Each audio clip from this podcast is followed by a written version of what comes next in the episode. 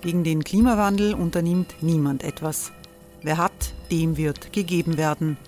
Und Frauen verdienen weniger. War ja immer schon so. Man ärgert sich und macht weiter. Was aber, wenn nicht? Wir haben eine Idee. Die Falter Arena macht die Bühne frei für Menschen und Projekte, die das Land verändern. Mein Name ist Eva Konzett. Ich leite das Politikressort im Falter. Und am Sonntag, den 26. Mai, veranstalten wir im Wiener Stadtsaal die nächste Falter Arena. Mit dabei unter anderem der ehemalige Politiker und Neosänger Matthias Strolz, Theresa Imre von Markter, Sonja Jöchtel von Love Politics oder Kari Ochsner von Ochsner Wärmepumpen. Machen statt jammern. Wir schauen uns an, wie das funktionieren kann. Kommen auch Sie vorbei. Alle Informationen und Tickets finden Sie unter falter.at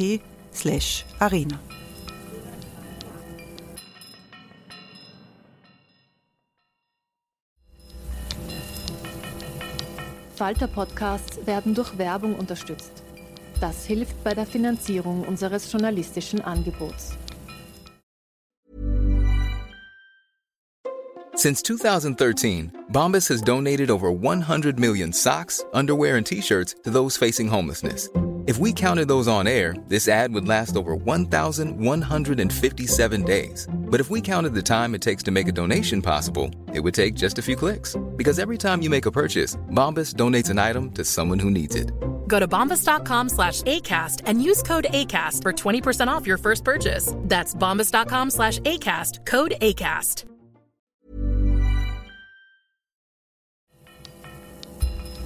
Falter Radio, der Podcast mit Raimund Löw.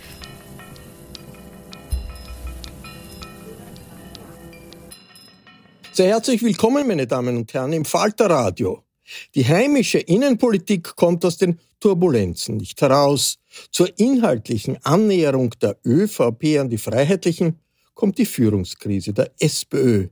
Die FPÖ liegt nicht zum ersten Mal in Umfragen ganz vorne. Anton Pelinka beobachtet seit langem die heimische Innenpolitik. Was dem Politikwissenschaftler zu wenig beachtet wird, ist die Tatsache, dass die Mehrheit in Österreich den rechten Nationalismus und die Ausländerfeindlichkeit der Freiheitlichen ablehnt. Auch der ÖVP-Führung sollte dieser Umstand zu denken geben, argumentiert Belenka. Hören Sie aus der Falterwerkstatt ein Gespräch mit dem Politikwissenschaftler, das Barbara Todt führt. Ja, ich würde mit Ihnen gerne äh, so beginnen, dass ähm, wir vielleicht kurz Revue passieren lassen, was jetzt in den letzten zwei Wochen passiert ist. Man hat ähm, das Gefühl, wir erleben eine Art Endzeitstimmung bei beiden Großparteien. Ähm, die ÖVP hat viele irritiert damit, dass sie in Niederösterreich mit der FPÖ koaliert hat und sich sehr unterworfen hat den, äh, dem FPÖ-Kulturkampf-Themen.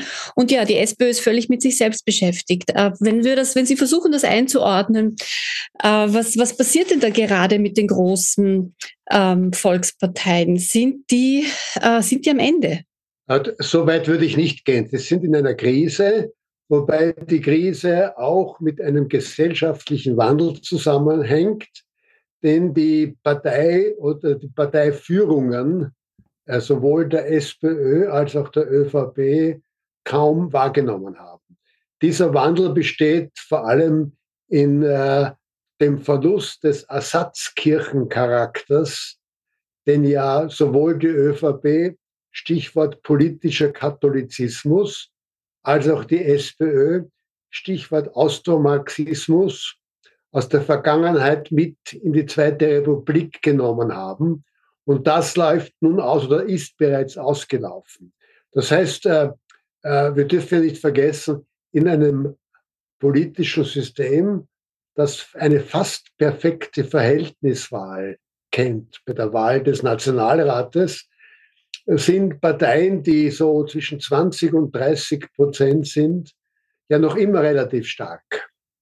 Äh, die beiden Parteien haben es versäumt, zu einer Zeit, als das politisch noch möglich war, im Wesentlichen äh, am Beginn der Ära Kreisky, die Wahlrechtsreform von 1970, 71 würde ich hier benennen, äh, durch die Änderung des Wahlsystems ihren Großparteicharakter zu sichern.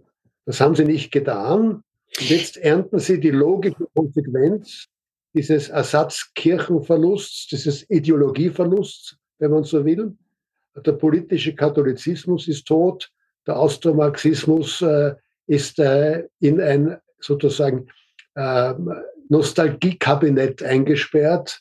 Mit dem anfangen kann offenkundig die SPÖ nichts mehr. Und da stoßt jetzt die Freiheitliche Partei hinein.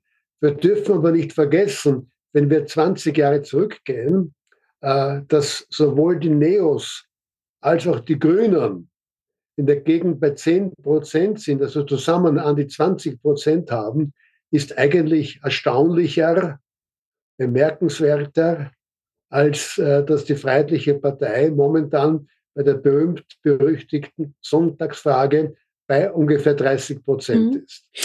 Ähm, das, das ist ein sehr spannender Gedanke, den würde ich gern gleich weiterverfolgen. Nur jetzt nochmal, weil Sie gesagt haben, ähm, nachgefragt, äh, die Großparteien haben es versäumt, eine Wahlrechtsreform rechtzeitig auf den Weg zu bringen. Damit meinen Sie, man hätte das Wahlrecht stärker in Richtung ähm, eines Mehrheitswahlrechtes ändern sollen, so wie wir es aus dem amerikanischen System kennen? Oder was, was hätte da passieren sollen, Ihrer Meinung nach? Ja, also es wäre wäre äh, Anfang der 70er Jahre, als die Regierung Kreisky äh, die Verhältniswahl einzementiert hat, äh, als Ergebnis der Duldungsabsprache mit der FPÖ bei der ersten noch Minderheitsregierung Kreisky, hätte man das ein Mehrheitswahlrecht oder ein mehrheitsförderndes Wahlrecht einführen können. Damals hätte man mit der ÖVP äh, und der SPÖ.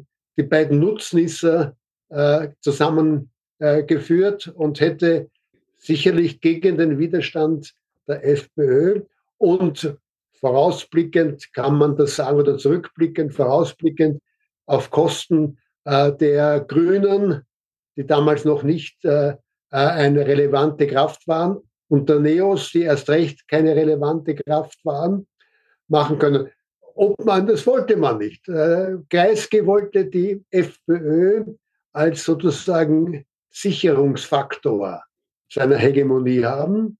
Und die ÖVP hat sich überhaupt nicht getraut, hier in irgendeiner Form etwas zu tun, das einen großen Verlierer gekannt hätte, nämlich die Freiheitliche Partei Österreichs.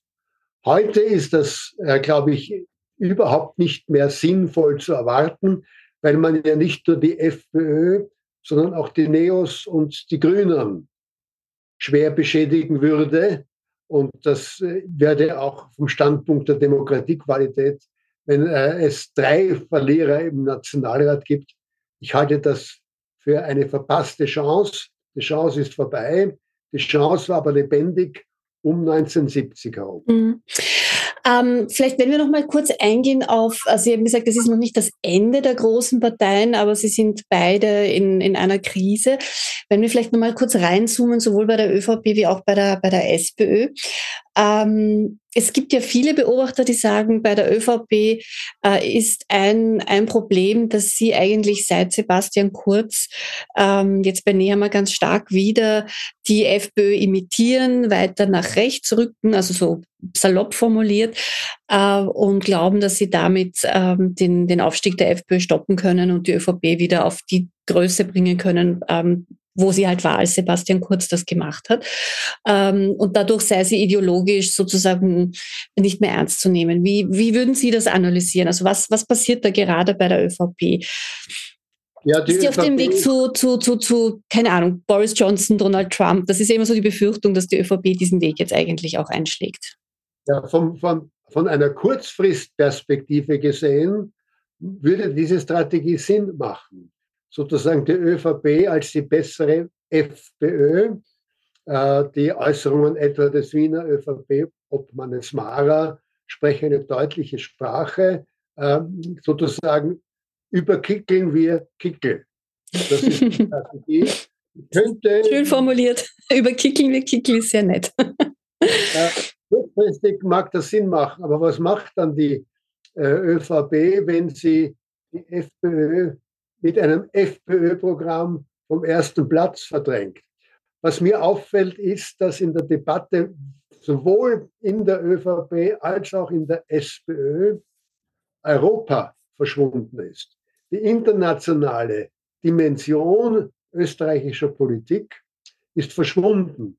Das ist besonders peinlich, wenn wir an die Existenz einer sozialistischen Internationale denken, der die die SPÖ offenkundig vergessen hat. Ähm, äh, Europa, wir dürfen nicht vergessen, Österreich hat die äh, Dimension eines größeren Stadtteils von Shanghai. Ähm, in einem Bezirk von Shanghai kann man auch nicht äh, die Politik äh, in den Griff bekommen, wenn man sich nicht äh, mit einem weiteren äh, mit einer weiteren Dimension beschäftigt. Im Fall eines Bezirks von Shanghai ist das Groß-Shanghai und die Volksrepublik China. Im Fall Österreichs wäre das die EU und über die EU hinaus generell eine internationale Politik. Besonders schmerzhaft ist das, äh, wenn wir die SPÖ uns ansehen, die ja einmal, so lange ist das noch nicht her, den Slogan Hoch die internationale Solidarität für sich beansprucht hat. Mhm. Das Verschwinden einer europäischen, einer internationalen Dimension begleitet beide ehemaligen Großparteien.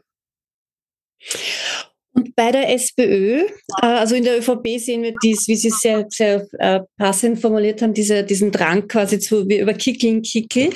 Äh, in der SPÖ wird jetzt das, was gerade passiert, vielfach analysiert als parteiinterner Machtkampf, Kader, die sich gegenüberstehen. Ähm, und ähm, quasi eine Art Putsch innerhalb der Partei jetzt stattfindet. Ähm, wie, wie sehen Sie das? Also ist das quasi nur ein Symptom äh, dieses grundsätzlichen Problems oder spielen da persönliche ähm, Befindlichkeiten, der Faktor Persönlichkeit da jetzt doch auch eine, eine wichtigere Rolle? Wie, was ist Ihr Blick auf die SPÖ derzeit?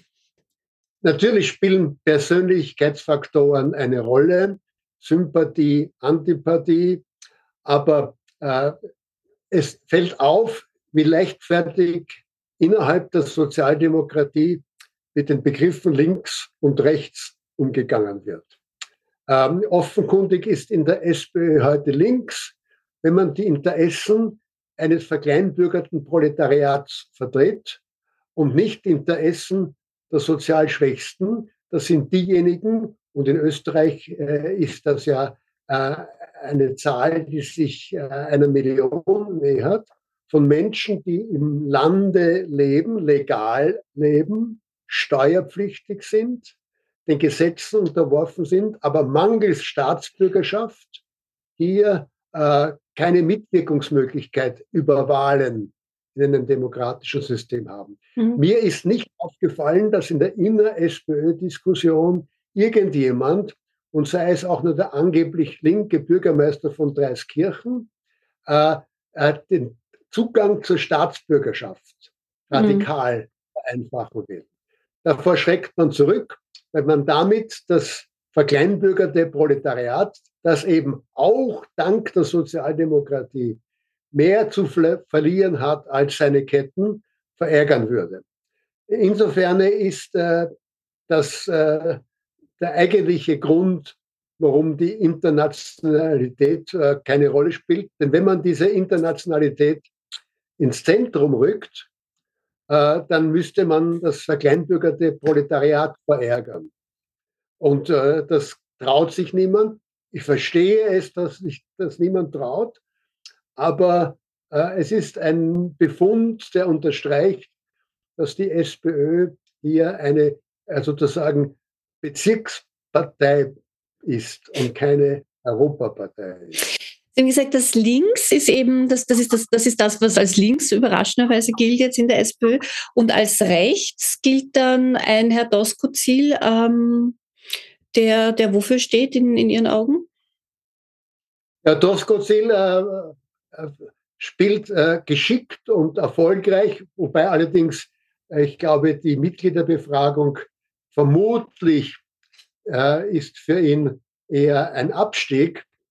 Äh, Doskozil spielt mit Symbolen. Er gilt, weil er einmal mit der Freiheitlichen Partei in einer Landeskoalition, landespolitischen Koalition war, als für äh, freiheitliche Themen äh, ansprechbar. Er Obwohl er nicht freiwillig, also er hat das übernommen von Herrn Nissel und dann bei, bei erster Gelegenheit. Genau, also, die, burgenländische, die burgenländische äh, Sozialdemokratie hat eine Vorgeschichte. Äh, natürlich hängt das auch mit der langen Außengrenze, wobei Außengrenze ein Sozialdemokrat müsste sofort darauf beharren, das ist eine Binnengrenze. Ungarn ist ja ein EU-Mitglied. Äh, und die Grenze in Tirol wurde gerade der Jahrestag gefeiert. Vor 25 Jahren wurde die Brennergrenze dank Österreichs Beitritt zum Schengen-Vertrag faktisch aufgehoben. Also diese, die Sozialdemokratie müsste ja für die Aufhebung von Grenzen stehen und nicht für die Betonung von Grenzen. Und dafür ist Dosko Zilt, der klug genug ist, nicht direkt eine Allianz mit der Freiheitlichen Partei anzustreben. Das schließt er ja momentan sogar explizit aus. Aber durch diese Vorgeschichte und durch diese eigenartige österreichisch-ungarische Grenze, wo das österreichische Bundesheer ja eingesetzt wurde, um eine EU-Binnengrenze quasi zu schützen, vor wem eigentlich?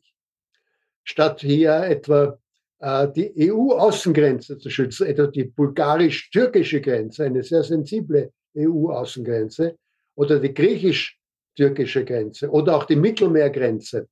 Das spielt alles keine Rolle. Dafür fühlt sich Österreich und weder die SPÖ noch die ÖVP, erst rechtlich die Freiheitliche Partei, nicht verantwortlich. Mhm. Dass das Vernachlässigen dieser europäischen Dimension verbindet die beiden einstmals Großparteien, die jetzt froh sein müssen, wenn sie über 25 Prozent kommen. Mhm. Eine Fragerunde hätte ich noch zu den beiden Großparteien und dann können, würde ich gern zur FPÖ gehen. Ähm, vielleicht bleiben wir noch mal kurz bei der SPÖ im Rückblick. Ähm, wo ist man falsch abgebogen? War das unter Viktor Klima nach den doch recht stabilen Jahren von Franz Franitzky? Ist das später passiert? Es gibt ja viele, die sagen, ähm, es war ein Fehler, dass man Anfang der Nullerjahre damals unter Klima aufgesprungen ist auf diesen Trend äh, Clinton, Blair, ähm, der dritte Weg, Schröder. Ähm, man nähert sich quasi also weg vom Klassenkampf hin zum zur Nähe auch mit, mit Unternehmern. Sehen Sie da die, die falsche Abzweigung oder ähm, ist das in Österreich anders gelaufen? Ich sehe es eigentlich nicht. Denn Tony Blair war im britischen Gesamtgefüge ein ausgesprochen pro-europäischer Politiker. Ähm, äh, das heißt, äh, ich würde weniger die Frage sogenannter Neoliberalismus äh, entscheidend sehen für die Sozialdemokratie, und eben der Verzicht auf das internationale und europapolitische Erbe. Und das äh, hat Franitzky sicherlich hochgehalten. Unter Franitzky ist ja eine EU-skeptische Sozialdemokratie in Österreich eine beitrittsfreudige äh, Sozialdemokratie geworden. Äh, Franitzky ist neben Alois Mock wohl der wichtigste Mann, der geholfen hat, dass ein EU-skeptisches Land mit einer Zweidrittelmehrheit den Beitritt zustimmt. Das ist Franitzky, die internationale Dimension. Wir dürfen aber nicht vergessen, dass unter Franitzky und Latziner die Privatisierung der verstaatlichten Industrie stattgefunden hat. Sowohl der Großbanken als auch der großen Industrieunternehmungen, Stichwort Föst und Alpine. Äh, also Franitzky war eigentlich der Player äh, mhm. in Österreich. Und damit hat er eigentlich auch durchwegs Wahlen gewonnen.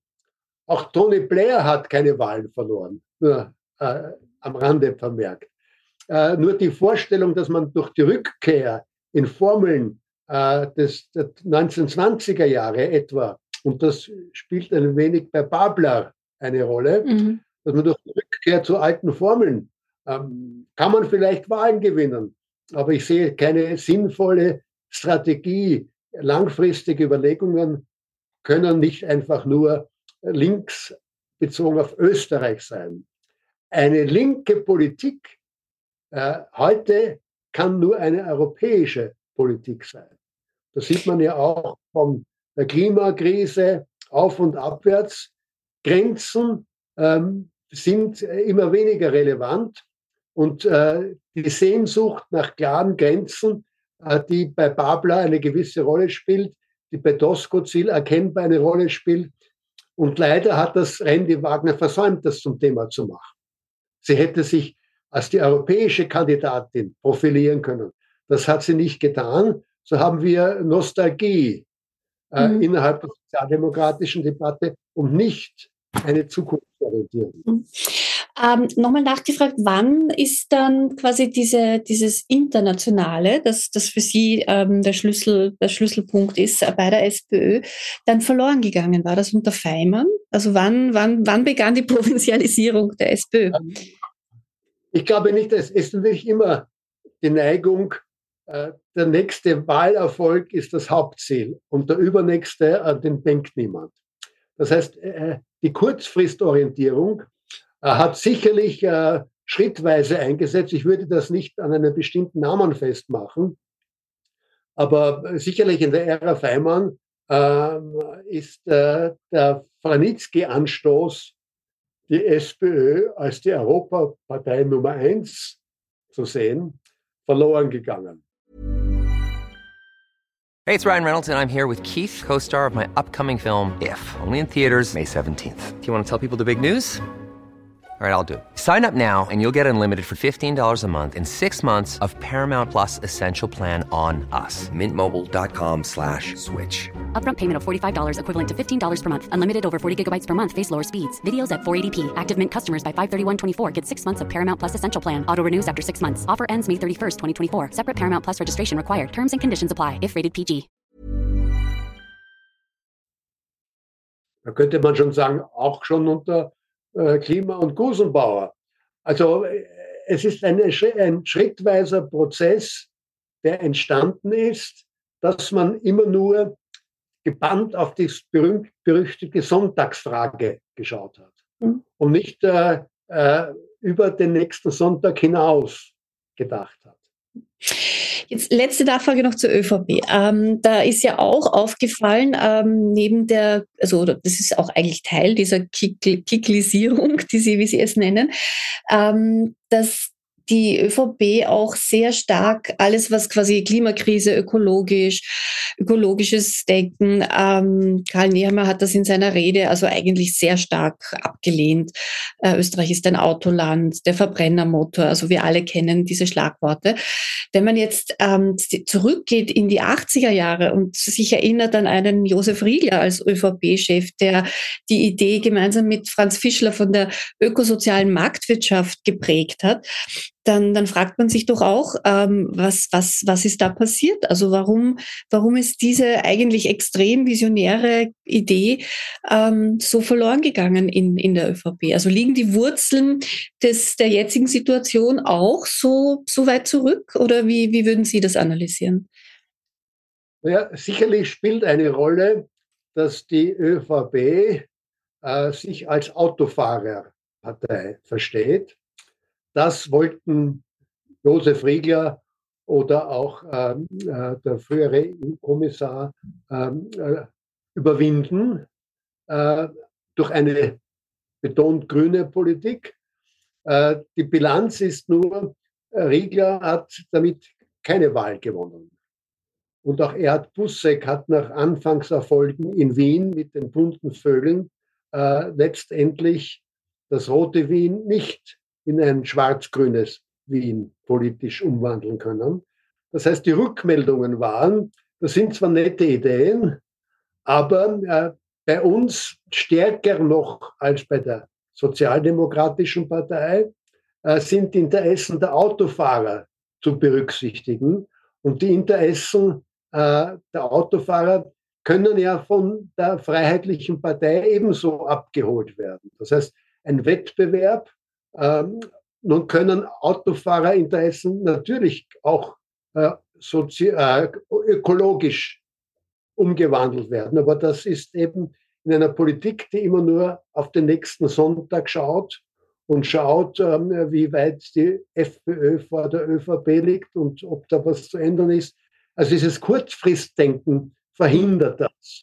Äh, eine Josef Riegler ÖVP hätte ein, ein, zwei Wahlniederlagen wegstecken müssen und nicht zurückfallen dürfen auf die Autofahrerpartei Nummer eins, die mit einem Autofahrer-Image versucht, die Freiheitliche Partei einzugrenzen. Es ist wirklich so, dass der Autofahrer oder die Autofahrerin an sich offenbar als politische Kategorie äh, gesehen werden muss in Österreich, weil der Fetisch Auto so doch so äh, identitätsstiftend ist. Wir sehen das ja, äh, insofern ist es auch ein Beispiel, äh, dass man über die Grenzen schauen muss. Äh, sowohl in der Bundesrepublik Deutschland als auch in den USA ist äh, das Recht, der Anspruch, äh, das eigene Auto grundsätzlich frei zur Verfügung zu haben, ein Anspruch, der in Deutschland geradezu emotional unterfüttert ist. Äh, ein großes Tabu. Wer traut sich etwa in, in Deutschland ernsthaft äh, ein Tempo 100 äh, für Autobahnen zu diskutieren. Die hm. Grünen können das auch in der Ampelkoalition nicht durchsetzen, weil hier die FDP in der Koalition die Autofahrerpartei ist und die CDU, CSU würde es der FDP nicht erlauben, so einfach davon wegzugehen. Hm, ist das vergleichbar mit dem Recht, Waffen zu tragen in den USA? Das ist ja für uns auch manchmal ein bisschen merkwürdig, warum das so wichtig ist, aber offenbar ist das, ja. Also die Verfügung über das eigene Auto, die möglichst unbegrenzte und uneingeschränkte Verfügung über das eigene Auto, ist natürlich eine Art Ideologieersatz. Mhm. Interessant ist, dass die äh, ÖVP, die sowohl in der Ära Schüssel als auch in der Ära Kurz in Allianz mit der Freiheitlichen Partei eine Mehrheit gehabt hätte von zwei Parteien, die in den 70er Jahren gegen die Fristenlösung bei der Strafrechtsreform gestimmt haben. Weder Schüssel noch Kurz haben ernsthaft gewagt, die Fristenlösung in Frage zu stellen. Mhm. Also, weil sie vorgerechnet bekommen haben, das kostet mehr, als es bringt. Ein, für mich sehr aufschlussreiches Beispiel für die Entweltanschaulichung, in dem Fall der ÖVP, wo ist hier der Katholizismus? Die FPÖ ist in den Sonntagsfragen, über deren Relevanz man natürlich diskutieren kann, aber die halt leider von allen Parteien sehr wichtig genommen wird, ähm, wie Sie schon gesagt haben, wieder auf Platz eins. Ähm, aber sie ist es ja nicht das erste Mal. Also sie ist es ja eigentlich das dritte Mal, wenn man zurückblickt. Ende der 90er Jahre war es schon mal so weit und dann ähm, 2015, 2016 war es auch schon mal so weit. Äh, also sie spielt ja immer wieder sozusagen auf dieses Level von fast 30 Prozent an. Die Frage ist dann immer, warum ist die FPÖ so stark? Ist es die Schwäche der anderen oder hat sie schon sui generis etwas, ähm, dass sie äh, ja, dass sie einfach periodisch trotz Krisen, trotz Obmannwechsel, trotz Skandale, äh, äh, dass wir sie einfach als Bestandteil der österreichischen Parteienlandschaft in der in diesem größten Ausmaß mittlerweile akzeptieren müssen? Also die Freiheitliche Partei hat ja große Misserfolge erlitten ich glaube, wir sollten uns äh, nicht hier sozusagen äh, ins Boxhorn jagen lassen von Umfragen. Die Freiheitliche Partei hat bei den Bundespräsidentschaftswahlen, bei der ersten und zweiten Wahl van der Bellens, den einzigen ernstzunehmenden Gegenkandidaten gestellt. Hier ist äh, deutlich geworden, dass die FPÖ nicht mehrheitsfähig ist. Äh, Hofer und Rosenkranz haben gegen Van der Bellen, gegen den früheren Obmann einer 5 bis 10 Prozent Partei, eindeutig verloren. Das heißt, es gibt eine Mehrheit gegen die FPÖ, auch in Zeiten des scheinbaren Siegeszuges der Freiheitlichen Partei. Ähm, daher sollte äh, man, äh, also Kickel kann der Bundeskanzler werden, wenn ihm die ÖVP oder die SPÖ dabei helfen würde. Äh, das ist äh, unwahrscheinlich bis unmöglich. Das heißt, die Vorstellung, dass Kickel ähm, als Vorsitzender oder Obmann einer 30 Prozent Plus Partei Bundeskanzler wird, äh, ist ziemlich weit hergeholt, unrealistisch und es ist ein Gespenst, das man nicht ernst nehmen muss. Dazu kommt auch noch, dass die Wähler der Freiheitlichen Partei die beweglichsten, die am wenigsten stabilen sind.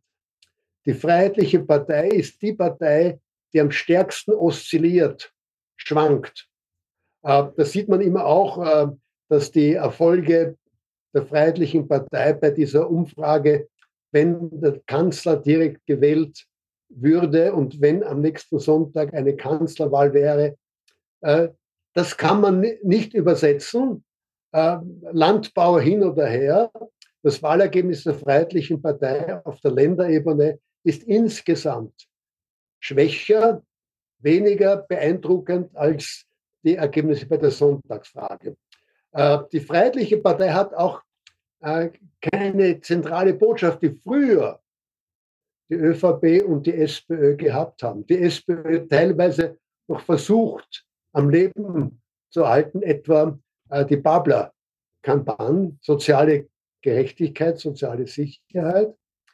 Äh, die Freiheitliche Partei ähm, positioniert sich immer dort, wo gerade etwas abzuholen ist. Sie hat eigentlich keine Eigenständigkeit einzubringen.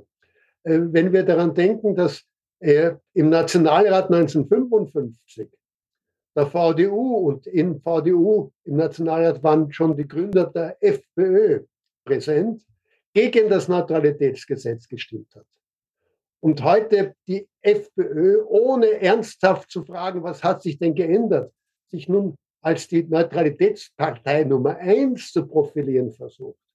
Diese Widersprüchlichkeit auch in der Europafrage.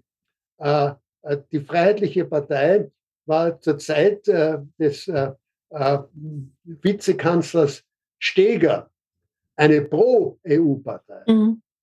Sie ist zur Anti-EU-Partei geworden, weil sie einfach keine tragfähige Substanz hat, die von einem Obmann zum anderen übergeht. Sie sucht, und das ist eben der Populismus, dort, wo es kurzfristig etwas abzuholen gibt. Ich wäre also von der Freiheitlichen Partei weniger beeindruckt. Ich bin von der Freiheitlichen Partei weniger beeindruckt, als hier aufgeregte äh, Sorgen da sind. Gelassen. Äh, ja, ich höre den, ich höre Ihnen wahnsinnig gern zu, wenn Sie, wenn Sie mit dieser Gelassenheit die FPÖ sezieren. Aber ist das Problem nicht, dass es am Ende dann doch die ÖVP ist, die vielleicht, wenn Kickel zumindest nicht zum Kanzler macht, ähm, sich von ihm zum Kanzler machen lässt und dadurch das politische System eben äh, sehr, sehr stark äh, durchkickelisiert wird? Ja, das ist natürlich nicht auszuschließen. Mit der Möglichkeit muss gerechnet werden. Wir dürfen ja nicht vergessen, dass äh, Jörg Haider äh, bei einem dieser Hochs der Freiheitlichen Partei, bei dem ersten großen, äh, populistisch erzielten Hoch der Freiheitlichen Partei, auf die Kanzlerschaft verzichtet hat, weil er gewusst hat, ähm, mit der ÖVP kommt er nur zu, einem, äh, zu einer Abmachung, wenn er das Kanzleramt dem drittstärksten Wolfgang Schüssel anbietet. Mhm. Aber glauben also, Sie, würde Kickel das auch machen? Also Kickel ist doch schon von, von als Typ anders, anders als, als Haider und hat auch schon angekündigt, dass er äh, selber Kanzler werden möchte. Ja, vielleicht, vielleicht bittet dann die Sozialdemokratie der ÖVP das Kanzleramt an. Also ich sehe keine, ich sehe keine Mehrheit der FPÖ allein. Mhm. Möglich ist freilich, ausgeschlossen kann nicht werden, dass zum Beispiel die FPÖ in Umkehrung äh, des Schüssel-Haider-Deals äh, Kickel zum Kanzler macht. Das kann man nicht ausschließen. Äh, wir dürfen aber auch nicht vergessen, auch die Frage des Kanzleramtes wird maßlos überschätzt in der Debatte. Ein Bundeskanzler kann einem Sozialminister keine Weisung erteilen. Ein Bundeskanzler kann einem Außenminister nicht vorschreiben, wie der Außenminister sich bei bilateralen Verhandlungen etwa in London oder in Helsinki verhalten soll. Ein Bundeskanzler ist ein Minister unter anderem auch. Mhm. Hier wird so getan, als wenn der Kickel auf demokratischem Wege mit Unterstützung der ÖVP äh, zum, zur, zur, zentralen Figur der österreichischen Politik werden könnte.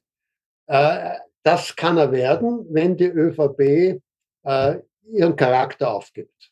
Das ist nicht auszuschließen.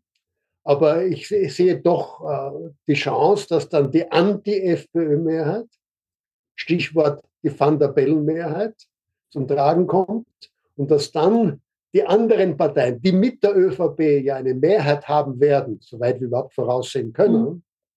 das verhindern. Aber es ist einmal mehr so, dass wir ähm, ein Jahr vor den, zumindest ähm, äh, wenn sie normal stattfinden, vor den Nationalratswahlen 2024, sich die innenpolitische Debatte wieder ganz stark um die FPÖ dreht, wie auch ähm, Ende der 90er Jahre, wie auch ähm, äh, Mitte der Nuller, äh, Mitte der Zehner Jahre. Ähm, warum kommt, kommen wir da nicht raus aus, aus, aus diesem ähm, äh, ja, aus, aus, dieser, aus dieser Krise. Also es gibt ja von, von Oliver Radkolb gibt es ja die, die Formulierung, dass, die, die, dass man überhaupt zugelassen hat, dass die FPÖ sich gründen durfte. Sie haben 1955 erwähnt, also ähm, 1949, dass das überhaupt zugelassen wurde, war der eigentliche Sündenfall der Zweiten Republik. Das kann man jetzt auch nicht mehr rückabwickeln, aber ähm, ist, das, ist das etwas, was uns quasi auch weiterhin beschäftigen wird? Kommen wir da je raus aus dieser Schleife? Äh, wir kommen vermutlich äh, kurz- bis mittelfristig nicht raus. Kurzfristig sicher nicht, mittelfristig wahrscheinlich nicht. Aber wenn, äh, wenn diese Anti-FPÖ-Mehrheit, die ja nicht nur eine Einbildung ist, sondern die real existiert, die Van der Bellen zum Bundespräsidenten gemacht hat, äh, wenn diese Mehrheit erkannt wird und genützt wird gegen äh, die Freiheitliche Partei, dann könnten auch die ehemaligen Großparteien Selbstvertrauen gewinnen und erkennen, dass zum Beispiel eine Marer-Politik in Wien, die Überkicklung des Herbert Kickel, äh, nicht notwendig ist, auch im Interesse der ÖVP gar nicht sinnvoll ist. Ähm, die ÖVP könnte sogar als dann vielleicht wiederum drittstärkste Partei, wie schon im Herbst 1999, erfolgreich ähm, den Kanzler stellen weil eben die Anti-Kickel-Mehrheit äh, einen Bundeskanzler Kickel wird verhindern können, wenn man nur will. Hm. Gut. Es hat bessere Chancen, den Kanzler zu stellen, mit Hilfe der Van der Bellen-Mehrheit, als mit Unterstützung des Herbert Kickel. Sie hörten den Politikwissenschaftler Anton Pelinka in einem Gespräch mit Falter Innenpolitik-Spezialistin Barbara Todt aus der Falter Werkstatt. Ich verabschiede mich von allen, die uns auf UKW hören. Enthüllungen, Details und Analysen zur österreichischen Innenpolitik finden Sie jede Woche im Falter.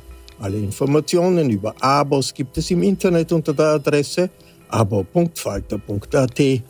Ursula Winterauer hat die Signation gestaltet, Philipp Dietrich betreut. Die Audiotechnik im Falter. Im Namen des gesamten Teams verabschiede ich mich. Bis zur nächsten Sendung.